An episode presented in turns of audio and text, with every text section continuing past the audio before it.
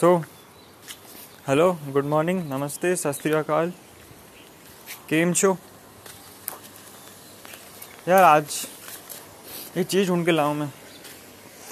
शायद किसी ने बोली होगी तो पता नहीं, लेकिन मैं ऐसे सोच के बैठा कि यार बोलूँगा। मैं तो बोलूँगा। और वो ये है कि हमारे इस एजुकेशन में सबका एंट्रेंस होता है मतलब कॉलेज चाहिए, उसका एंट्रेंस सर्टिफाइड कोर्स चाहिए, उसका एंट्रेंस स्कूल पास आउट करना है, उसका उसके एग्ज़ाम्स स्कूल में स्कूल में बैठना है तो एग्ज़ाम स्कॉलरशिप में बैठना है तो एग्ज़ाम्स कोई डिग्री कंप्लीट करनी, बहुत एग्ज़ाम तो तरह तरह के एग्ज़ाम जब से हम बड़े हुए तब से हम एग्ज़ाम्स ही देते आ रहे हैं।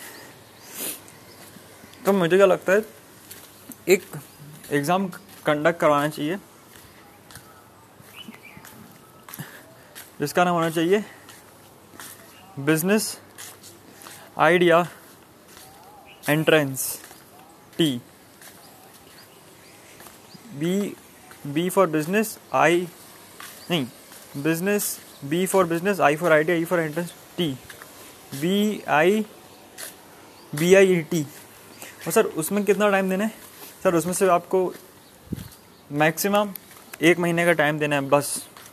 हाँ एक महीने का टाइम देना और उसमें ये सब नहीं करना कि यार आपको जनरल नॉलेज पढ़नी है लॉजिकल थिंकिंग पढ़नी है मैथमेटिक्स पढ़ना है कंप्यूटर की नॉलेज पढ़नी है, ये सब नहीं पढ़ना है।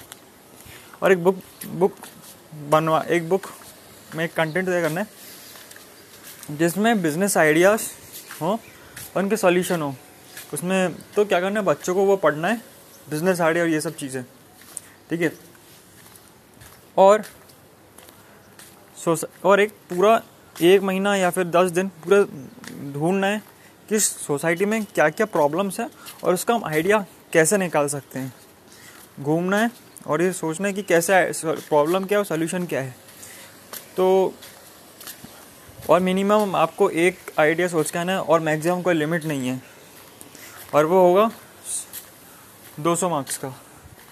50 मार्क्स 50 मार्क्स एग्जामिनेशन हॉल के अंदर होने के 50 मिनेशन exam hall 50 minute 200 marks 50 marks examination hall में घुसने के 50 मार्क्स आपको कुर्सी चेयर पर बैठने के 50 मार्क्स आपने जो आइडिया सोचा उसके, और 50 मार्क्स वो जॉब आइडिया लिखने वाले हो उस पेपर में।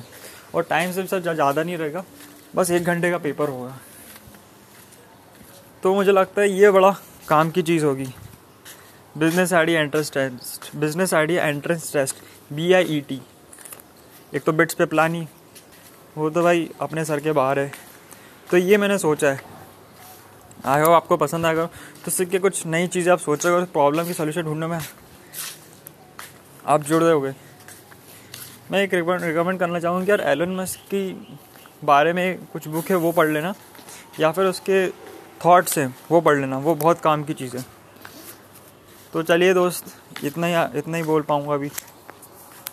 तो कल मिलते हैं इसी वक्त पे।